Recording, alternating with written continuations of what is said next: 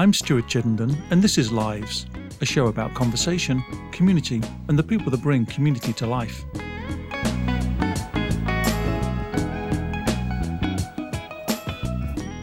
My guest today is Dr. Sachit Patel. Dr. Sachit Patel is a native Nebraskan who grew up in Kearney, attended Nebraska Wesleyan University and the University of Nebraska Medical Center before attending Duke University, where he completed two fellowships in pediatric oncology and pediatric blood and marrow transplantation. He currently cares for patients at Children's Hospital and Nebraska Medicine within the Fred and Pamela Buffett Cancer Center and is assistant professor of pediatrics at UNMC. In addition to his role as director of pediatric bone marrow transplant, he is active in medical student education by giving regular lectures and directing the senior level medical student simulated patient experience.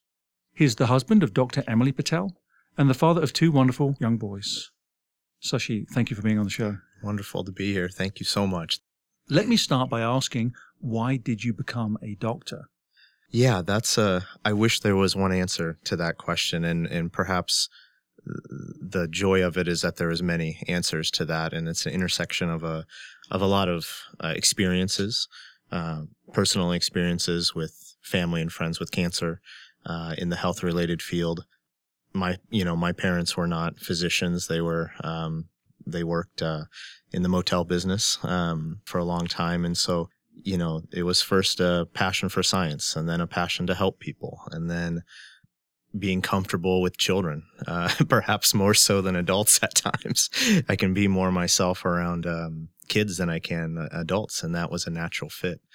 And then there's nothing more driving to wake up for in the morning than a child who's suffering with cancer or going through some sort of any chronic illness. It doesn't have to be cancer when you think your problems are uh, big and then you think about what's at work, it uh, puts things in perspective.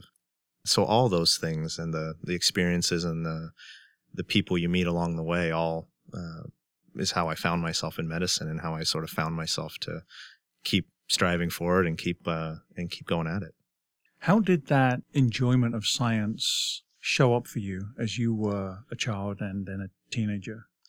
It was you know, just an exploration of things, an exploration of wanting the answers to things and not being sort of satisfied and uh, perhaps to a, a, point of annoyment of my folks and the people around me. But uh, I was never satisfied with knowing the the bare minimum. I wanted to kind of dive into the explanation for things and not take things for face value. And that's kind of science. It's uh, it's not often what you believe, but what is fact and, and by science. And, um, and you got, and as I mature more as a physician, you feel that, you see that that belief parallels very closely to, to science, um, at times. And, and that leads to either, uh, confidence and frustration and all of the emotions that go along with being a physician and, and helping kids.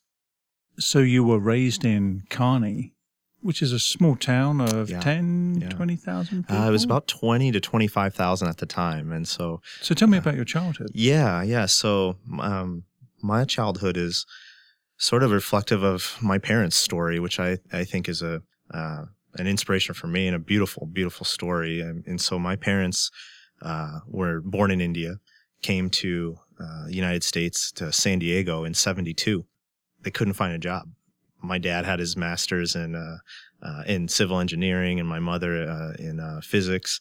And uh, so, you know, bright young people couldn't get a job. Um, they went to Chicago after that um, in the late 70s, mid 70s, and worked in the factories on the south side of Chicago. Kind of literally assembly line, as you can picture in your head when somebody says working in a factory, putting the putting pressure gate, you know, little things on the assembly line. And decided that wasn't for them. And somebody said, you know, Indians are having uh, quite a bit of luck in, in the motel business. It's not the most uh, uh, prestigious thing. It's, uh, you know, you got to clean toilets and make beds and stuff like that. They borrowed some money uh, at that time, moved from Chicago to Kearney, Nebraska. So we went from living down the street from O'Hare Airport, that was our backyard, was the, the back fence to O'Hare, uh, to Kearney, Nebraska, which is literally the middle of America. and, um, you know, the rest is history. They worked hard in a little motel on Highway 30. I always joke that it was a little bit of a Norman Bates looking motel in a 10 rooms this way, five rooms this way. Um, and that's where we live. The sort of two bedroom apartment right there attached to the, the office of the motel. And that was home.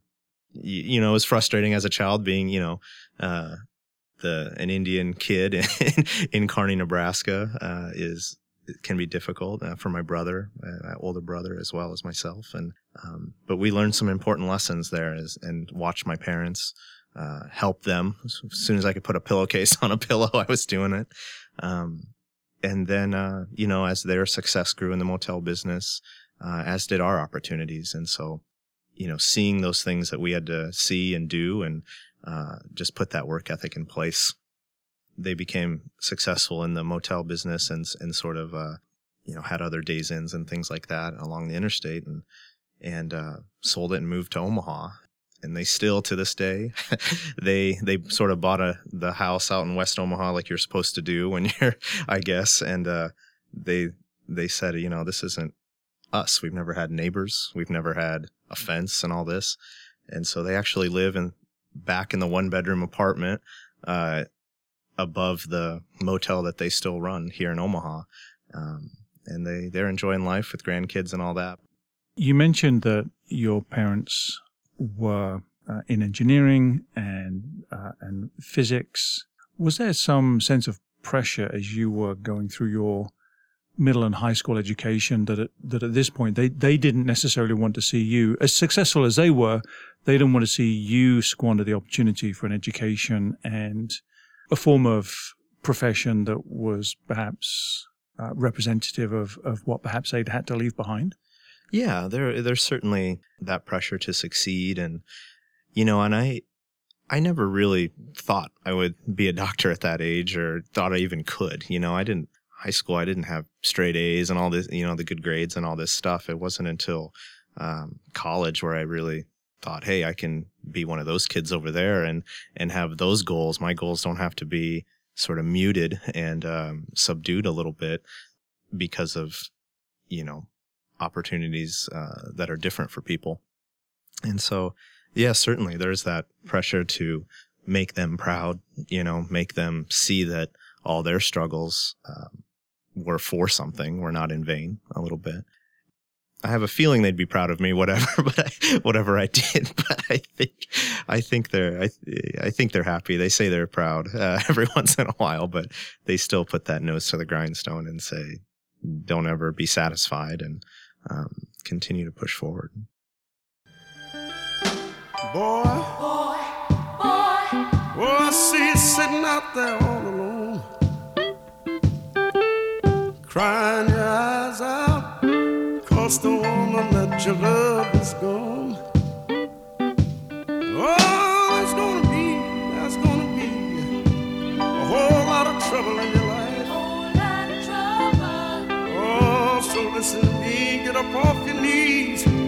Cause only the strong survive. That's what she said, only the strong survive.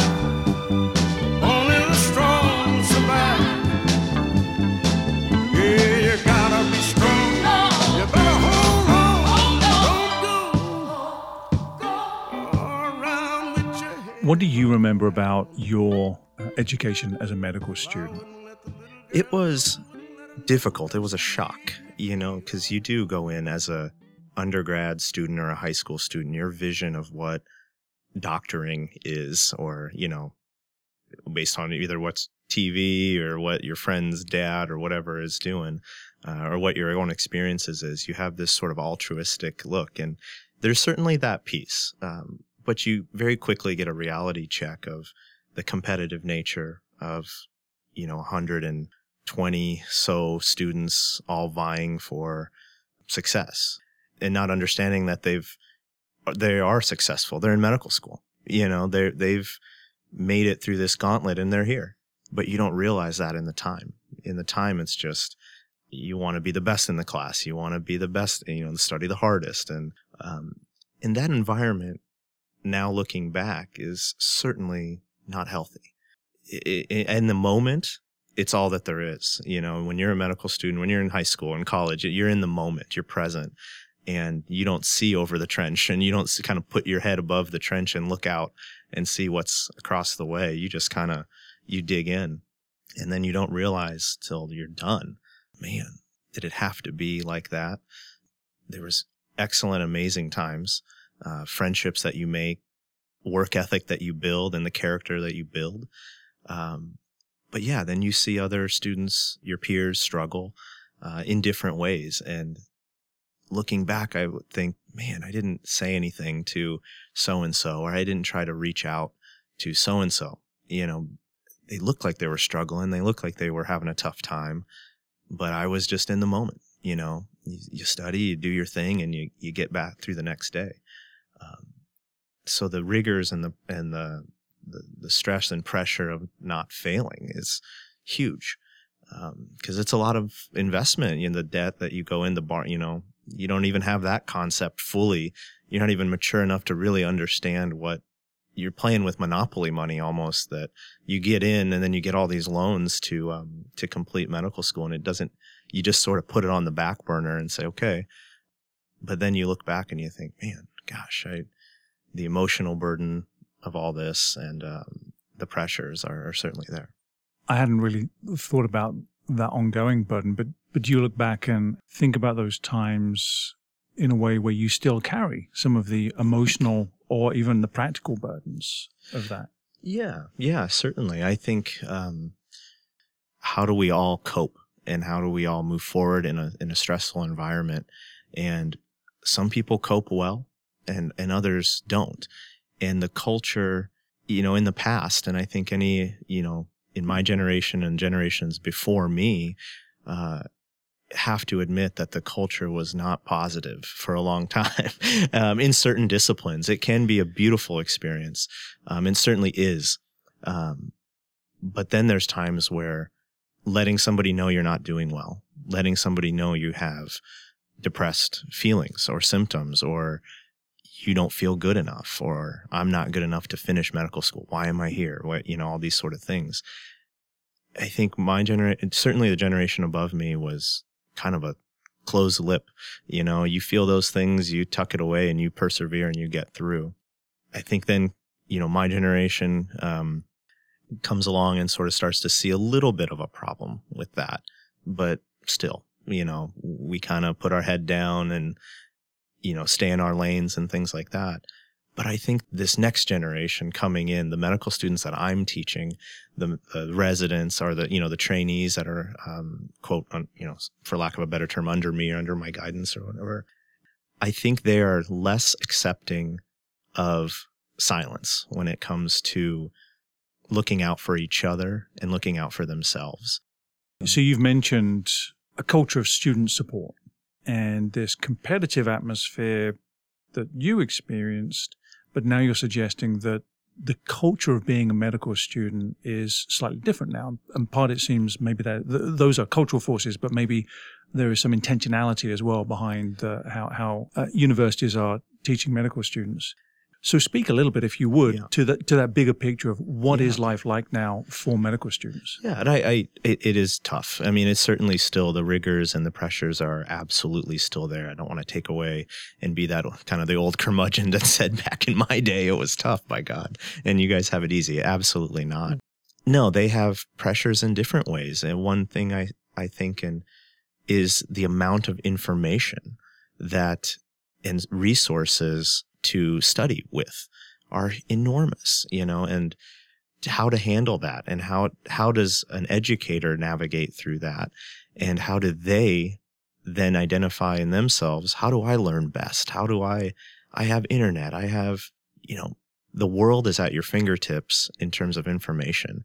Whereas perhaps in the past it was a book, handouts, library, and you didn't spend hours online trying to figure out what the and have all these different resources that you do now.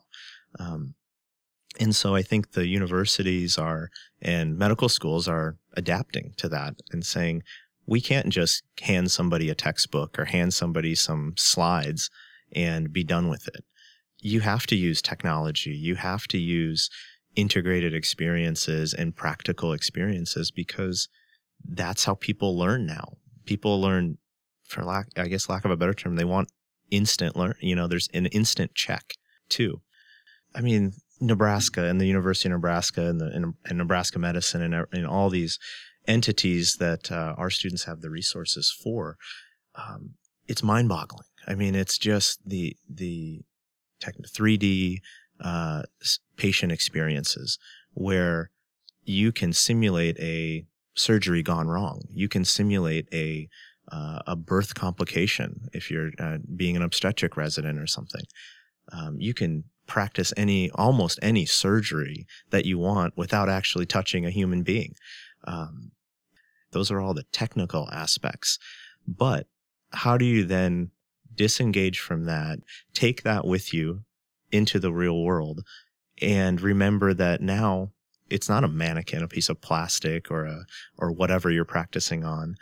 Now it's a human and the family and the kids of that family, uh, and now you got to almost remember that the answer is one thing, but sometimes the patient expects the answer and expects you to get that. So that's not the goal. The goal is the whole experience and the patient experience. So continue maybe giving us an example of, of some of these technical components. You, you mentioned uh, a mannequin. Paint that picture for us. Yeah, yeah. So, I mean, our medical students have uh, numerous opportunities and, and phases in their in their education where they go you know, to a special facility, to a facility, a building, and they have a, you know, plastic mannequin. This mannequin, uh, can be programmed to have a seizure, to have their heart stop, to vomit, to anything. I mean, you name it. Uh, these man, these sort of life-sized replicas can do it, and they do it in a through in an interactive way. So it's not it's not as mechanical as it sounds when I explain it. It is really, you walk into a room, these students uh, get scenarios, you know, Joe Smith is a 22 year old male who came in with a uh, gunshot wound. Uh, his heart rate and blood pressure and on and on is all this. Your the floor is now yours, and based on their choices, gosh, you can have that person's heart stop where they have to do CPR or, or you know code the patient. Um, and that is an immersion that is so important. I mean, because you don't want to have that. You don't want to have that. you don't want to be the one that is the first experience that that student or that physician has. You absolutely want that technology in place and you want a thousand hours. It's like Kobe Bryant shooting a thousand free throws before he even goes to the game. It's, uh, that's what you want out of your physicians is practice, practice, where it almost becomes mindless.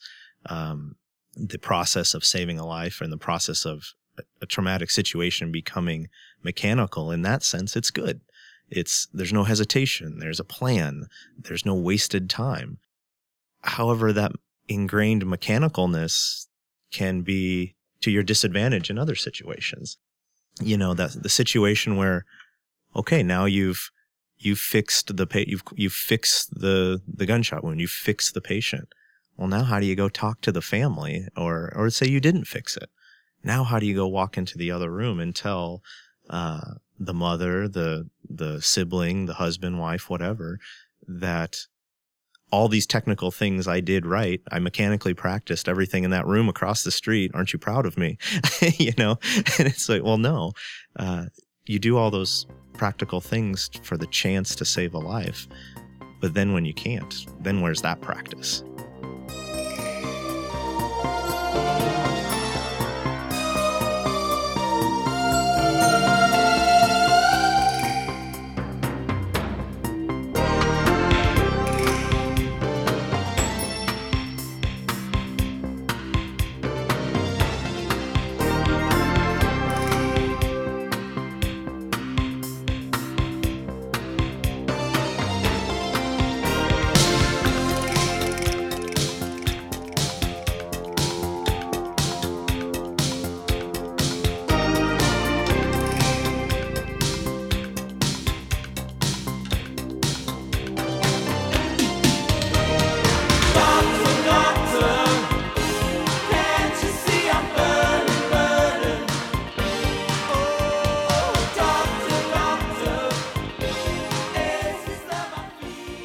Direct the senior level medical student simulated patient experience.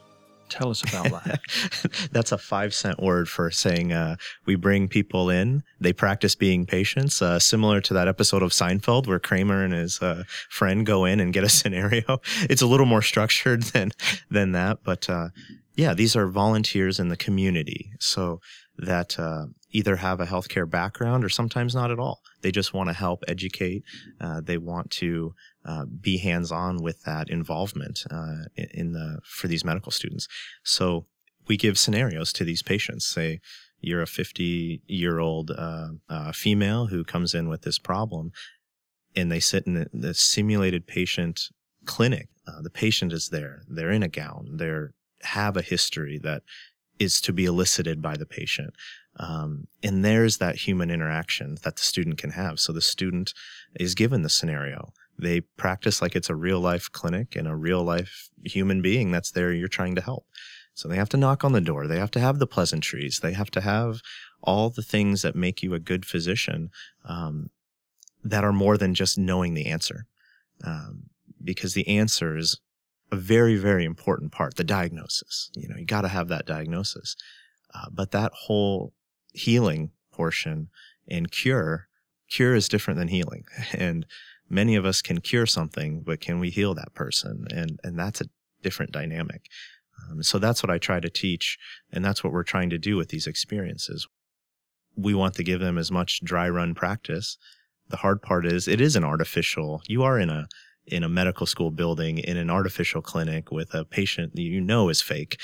and, and so it's not always easy to simulate that. And our, our, our students struggle with that sometimes is this doesn't seem natural, but that's when really good simulated patient volunteers make it natural.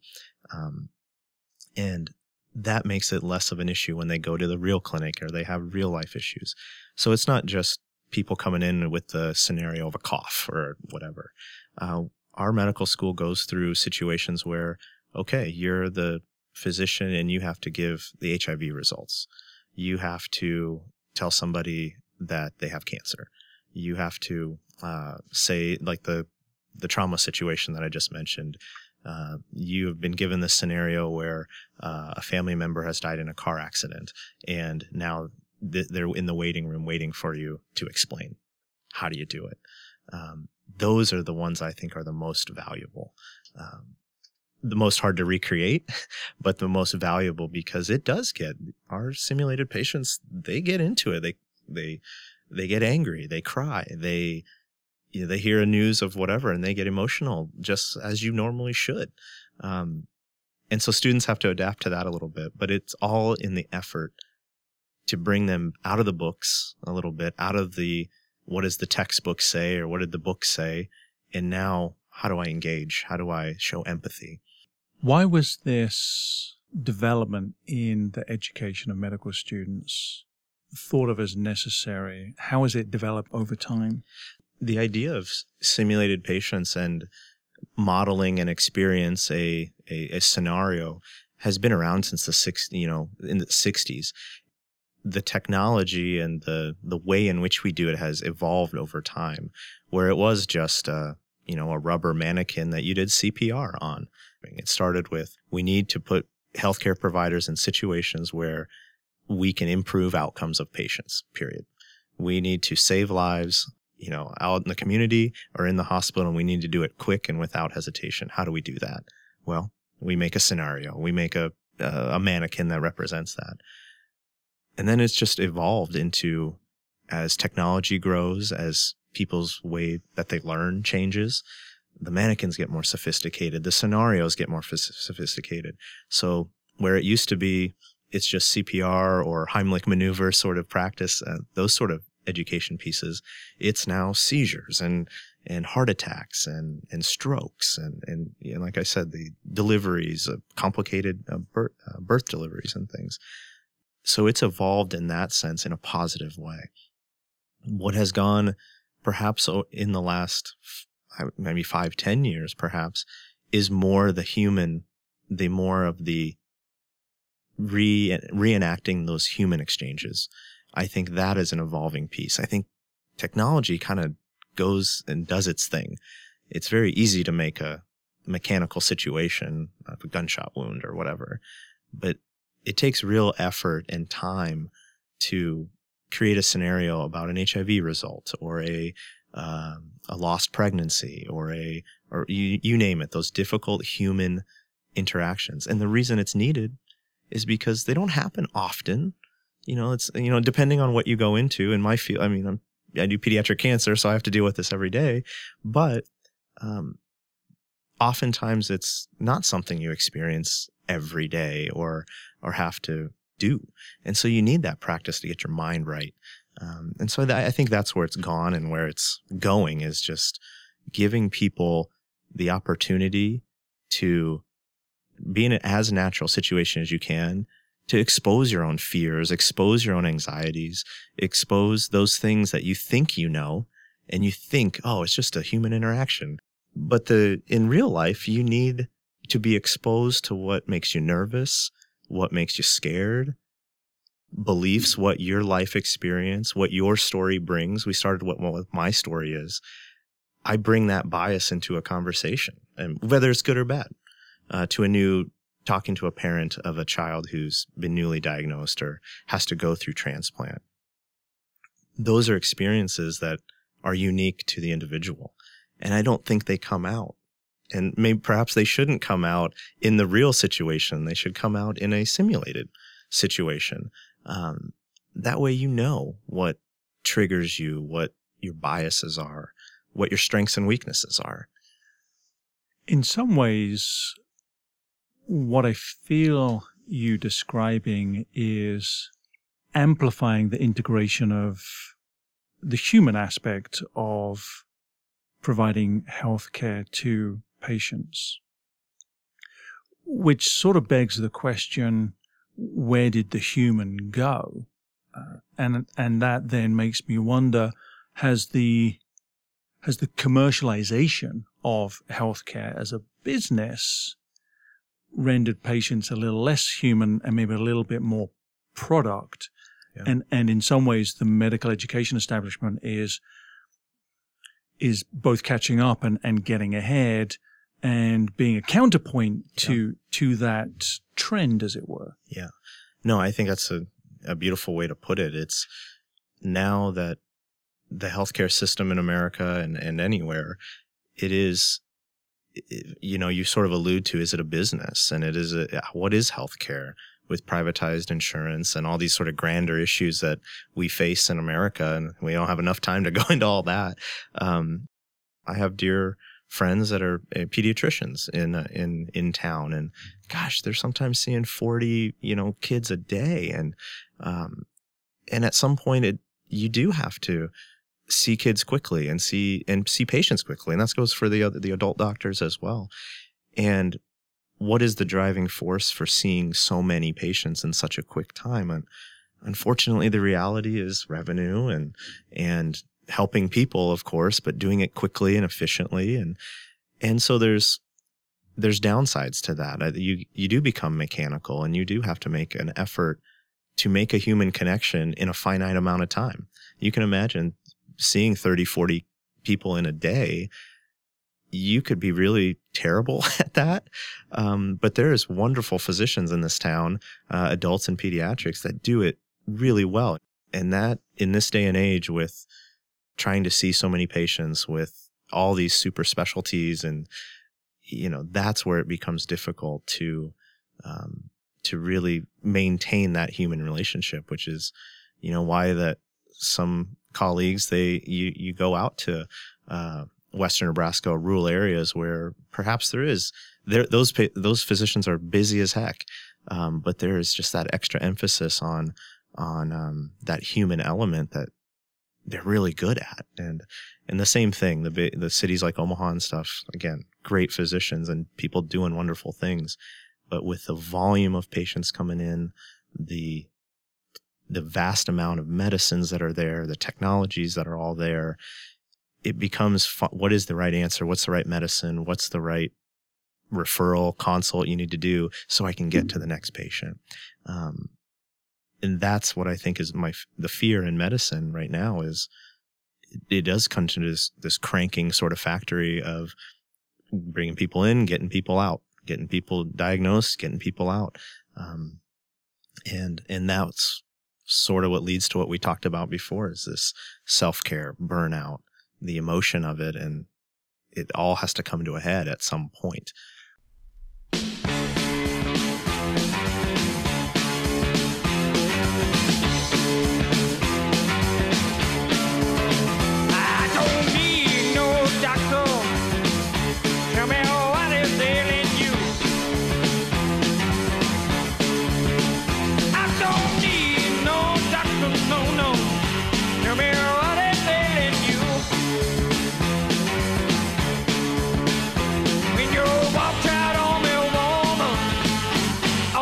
All you gave me was a missing blues. What are you seeing in your medical students as they look ahead at their careers? What aspirations and expectations are they wanting to place upon their career in terms of resisting this idea of a factory, a conveyor belt of medical provision, but instead looking at treating more altruistically Yeah. the whole patient, the whole human, and not hurrying that, building a, a longitudinal relationship with with their patients. you see it all over the map. The choices once you're in medical school and once you get through, you know, you have that altruistic feeling once you get in, and then the rigors and all that stuff make your choices jaded a little bit, or you want to do an altruistic thing, but so people, the students make choices on what their future careers are. You know, there's several pathways that they kind of look at sometimes. It's one is it money, you know, that they want to do the rock star sort of thing and get all the, you know, the, the profession that's going to get the most wows or something about money, something about research. Is it education? Is it lifestyle? And I think certainly lifestyle is playing a huge piece of the decision making process of students. And I think it's always been there. Um, but, I feel like it's more, and again, my opinion, but I feel like it's more of an emphasis is what is my lifestyle going to be once I get through this gauntlet of training? And am I going to still be in a gauntlet am I, it's, until I down in the grave? or is it, um, something that I can really sink my teeth into? And I think those are the choices people are making is based on lifestyle, based on, is it fame? Is it research? Do I want to do a, do I want my name on a lot of papers? Uh, those sort of things. And I, I, the, I think the pendulum is swinging towards what can I do where my lifestyle is good. I have time for my family. Um, I'm hearing students talk about those things more. I want, I don't want to be like this person who spends their whole life in the hospital or the show, the TV show that, you know, glorifies this doctor staying in the ER and sleeping on the floor of the ER or, or sleeping in a closet at the hospital. And these, these things that are just somewhat glorified on TV is, oh man, that's, that's what a surgeon is. That's what a doctor is. Um, but the students are wisening up to that and saying, no, there's a, that's where I'm proud of the students is that there's more of a human element to their decisions. And, um, not everyone, but there's a fair number that th- that's a big part of why they choose to do internal medicine or surgery or, or whatever the, the end game is. I'm hearing more of a human aspect to why they're doing it more than just technically I like surgery or technically I like anesthesia or whatever. In what ways are you trying to shape medical education to better cater to the needs that you see for the professional of the future, but also what you're hearing, what you've been describing, Yeah. the needs of the student that, that you're hearing now? Right. I think the biggest struggle in, in guiding young students is getting them to be true to themselves i- and sort of do lift your head out of that, uh, out of the rut or out of the, uh, the trench of edu- the education and the moment that they're in. Lift your head out and look yourself in the mirror and say, what do you want? What do you, what is it that you want versus what you think other people want? You know, are you are you becoming a surgeon because it sounds great and it sounds cool and that's what you're supposed to be because you get good grades and all this stuff? Or do you really want to do it? Are you doing something else because you don't think you're good enough and you're not trying to do whatever it is that you thought you wanted to do, but you feel like because you got a bad grade or your score is what it is that you can't get it to it. What I'm trying to do as I guide students is, for lack of, again, to not sound like an old curmudgeon, is make them mature more, mature early and, and to real life issues, to uh, what is your passion? What is, what fire, what drives you? Because that's when it's all said and done, that's what's going to get you up out of bed and go to work. It's what drives you. What's your passion? Um, what can you get out of bed and go to work and say, this is better than staying in bed and this is better than quitting. Um, because this child on the other end has cancer and that is huge to me or this, uh, this elderly woman is having dementia and and Alzheimer's like symptoms and this is tragic to me and and I need to do something to help these patients um, and that's really difficult when you're a 26 year old 27 year old saying I'm not going to worry about what the 100 other students are doing I'm going to do what what I like I want to go to, into psychiatry I want to go into whatever and there's no glam and glitz in psychiatry. Uh, the, the glam and glitz is, uh, you know, saying you wield a, like a scalpel. And then it is, you know, it is pretty cool. They are, what they do is amazing. Um, but, uh, it's really getting the students to embrace their strengths, figure out what they want to do, not what other people want them to do. Um, and I think those that I can connect with and get them to those points, man, it's really great to see somebody come back, eh, you know, email me later after they've matched into whatever residency or whatever and say, man, I'm, I think I'm really going to be happy. This is really good. I'm glad I had that hard look at myself or whatever. So, yeah. Well, you made the choice for yourself around working with and in the field of children and cancer. So, why did you move into that particular direction? For me, it was you know, in medical school, you know, certainly in before medical school, you cancer is something that affects everyone. I don't think you can throw a rock in a room without hitting somebody who's either has been affected, knows somebody, had, there's just, it's too pervasive of a thing. And that is what lured me in first. You know, this, gosh, this is something that is just a huge problem. And, uh, and, and then when you bring, I was, I found my comfort zone when dealing with kids. That was most important first. Who am I comfortable with? Because for the longest time, I thought I did want to do adult oncology. And there's some brilliant people here in Omaha that are leaders internationally in that. And really, I wanted to be like them. I, and I still do. I still want to emulate uh, people like uh, James Armitage and uh, uh, who is a household name in our community around the world. I mean, he's just a huge player. And um, these are people that I wanted to be like. But then I realized, you know, maybe I'm more comfortable with pediatrics, and I really am. That's where my heart and where my soul is. And then I met families that had cancer. And what I, you know, and I'll be, I know this is going on tape for the permanent record, but a little bit of an egotistical thing where I saw people, I was shadowing or I saw other physicians talking to families about it. And I said, I can do that. I want it. I can do it better. You know, it's, it's to that Kobe Bryant, LeBron James. I want the ball, you know, give me the ball. I want to be the one in charge and I can do it better. I can, you know, and that's, it sounds terrible, but, uh, once I had those feelings of, I didn't shy away from that conversation. I wanted to be there.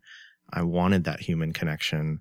Um, because there's nothing more powerful in my world than to have to tell somebody that their child has cancer.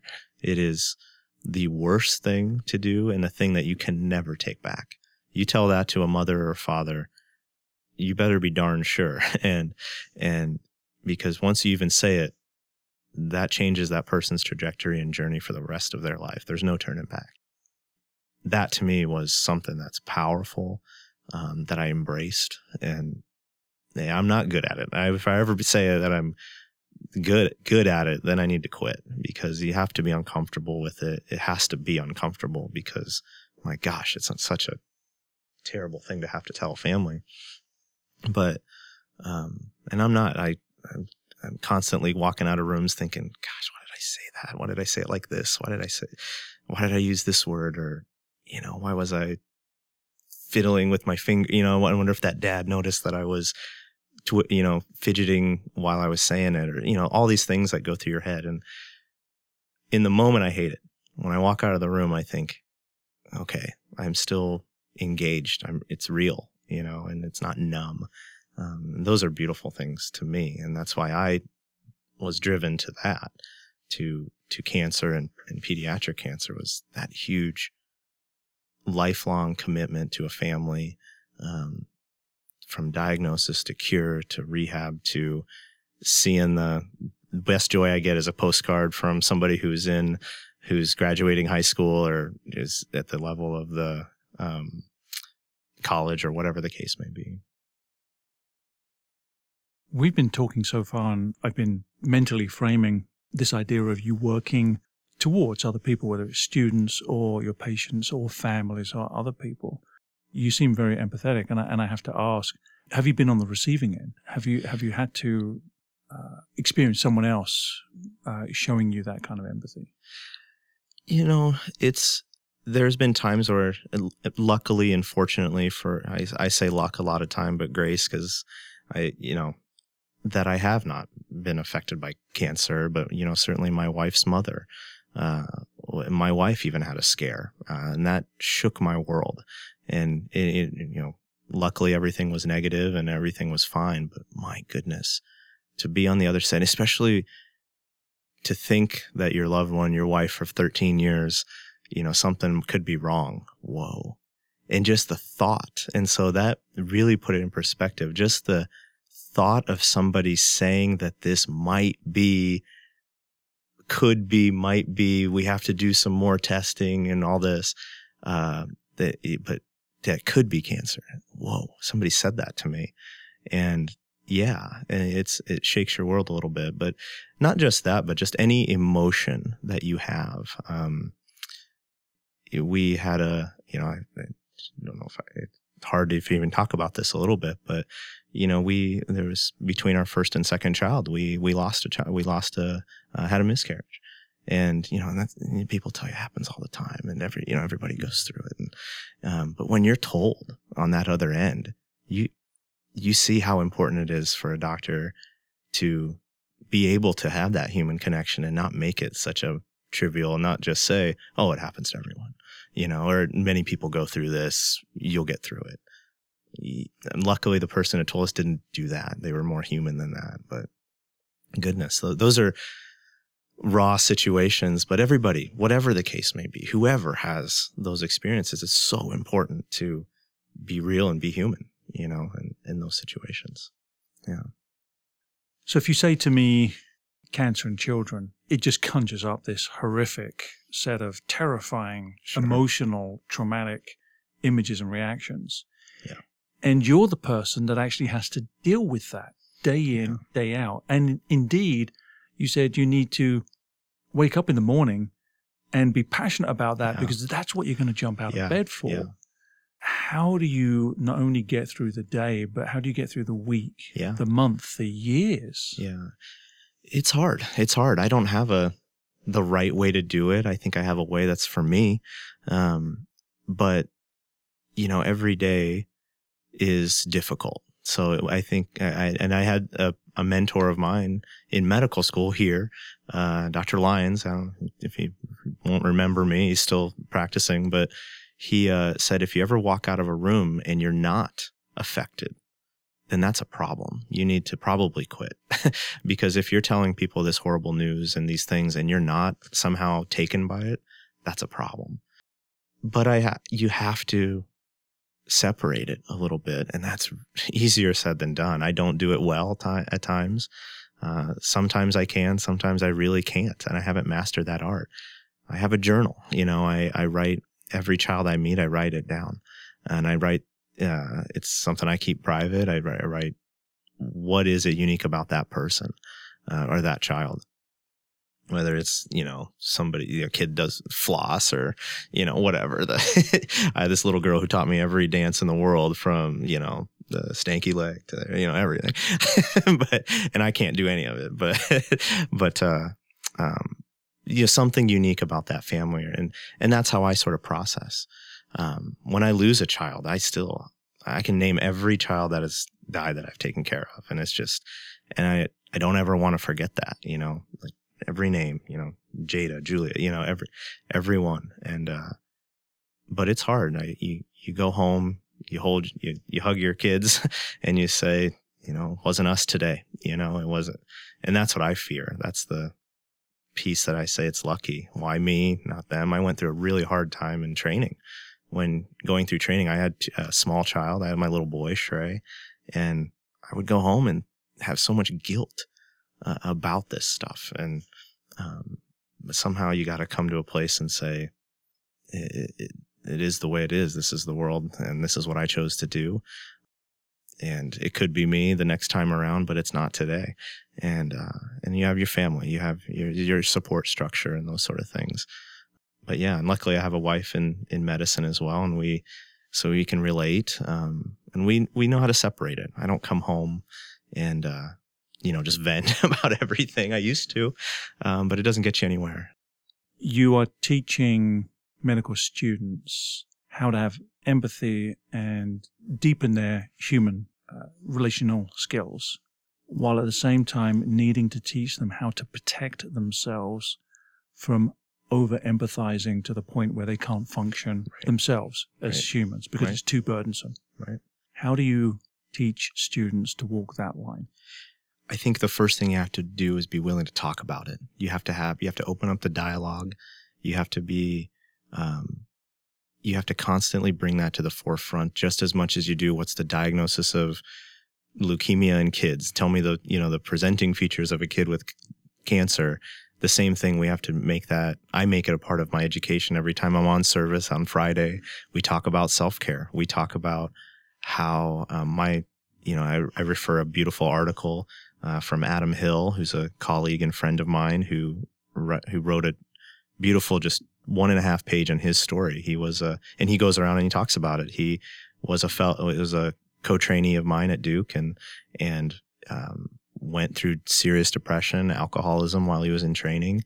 Uh, got to the point where he was uh, uh, suicidal, and um, and I bring that article, and he wrote this, and he you know got it published in JAMA in three seconds. They took it, and but to talk about it, to tell them, figure out, be active in the process of self care. You know, and this term, this kind of coined term of self care, which is whatever term you want to use. But my gosh, just be willing to be vulnerable. Ask your peers if you notice something, say, hey, the worst they can do is say everything's fine, leave me alone. but at least you can ask and recognize these things because it's an issue. We physician suicide rate is high. Uh, it's the highest of any profession, and uh, and it's an alarming and it's rising at an alarming rate. Um, yet we don't talk about it. We talk about it in the shadows, and we talk about it in the back hallways, and um, suicide and depression and mental health um, within the context of this conversation is those things in the context of healthcare, whether it's the nurse, the pharmacist, the medical student. Um, people are bringing their own experiences to the table, and the experiences that they see in the hospital are only either going to compound or you you bring your own story to that uh, to that patient's story, and you got to be willing to talk about it and if something's wrong, if some how you deal with it well too. I'm saying all the negative things, but if you deal with something well, share it and talk about it.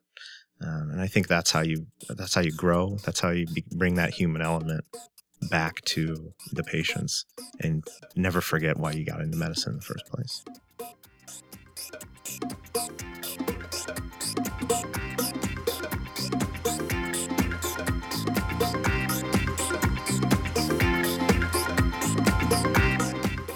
Lives radio show is supported by Humanities Nebraska, inspiring and enriching personal and public life by delivering opportunities to engage thoughtfully with history and culture. Learn more at humanitiesnebraska.org.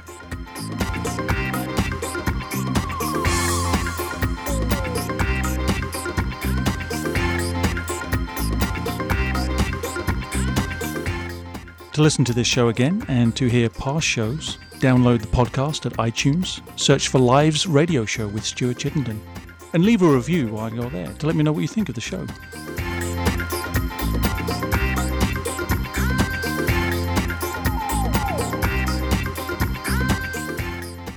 In conversation with Dr. Sachit Patel.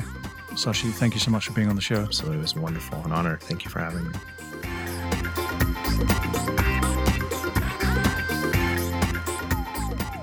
That was uh, quite uh, quite the intro. It was, and, and that's because you wrote it. I would love. I should have started with first off father, husband, uh, uh, and then doctor last. No, no, end yeah. strong, Yeah, end strong. It's like I-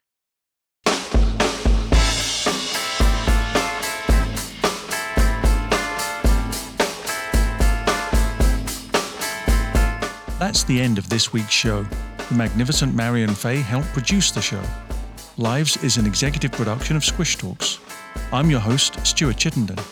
Join me next week for more community, conversation, and the people that bring community to life.